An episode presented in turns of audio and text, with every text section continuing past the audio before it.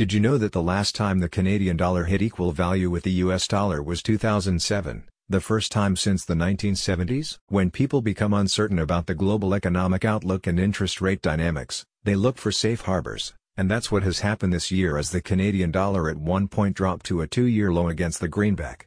These currency fluctuations present risks and opportunities for cross-border workers and the two-thirds of the Canadian population living within 100 kilometers, 62 miles, of the Canada-US border, says Can-Am Currency Exchange, the Windsor, Ontario-based exchange provider. On the one hand, for those crossing into the US in quest of everyday shopping bargains, it means their dollars won't go quite as far, says Michael Piccioni, CEO of Can-Am Currency Exchange.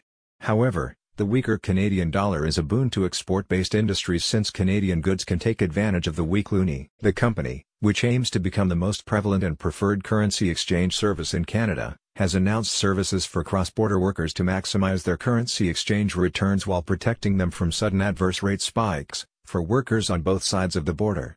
The loonie plunged to a low of 68 cents at the beginning of the COVID era and soared to a high of 83 cents in June 2021 when the world's economies recovered and resumed trading, demonstrating the exposure risks faced by workers. If you are working on the border or have any exposure to exchange rate fluctuations, Can-Am recommends that you open up a foreign currency account at your current bank, and as soon as you need the funds converted to Canadian dollars, you can call Can-Am to book a trade.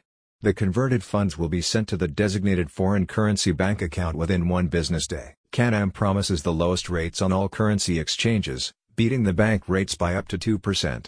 Foreign transaction costs are typically charged by Canadian banks between 2.5% and 3% and conversion fees of about 1% may be applied on top of that. The Canadian currency has suffered against the US dollar this year, and a rate increase in the coming week, or even a pause, might make the loonie more susceptible to significant declines in value in the months to come, remarked Mr. Piccioni, adding we listen and help to develop custom solutions for our clients so they can achieve their particular goals and enjoy incredible savings, just by being on point and client-focused. The economic schedule for this week is jam-packed, on Wednesday afternoon and Thursday morning, the central banks of the US, Europe, and the UK give their reports.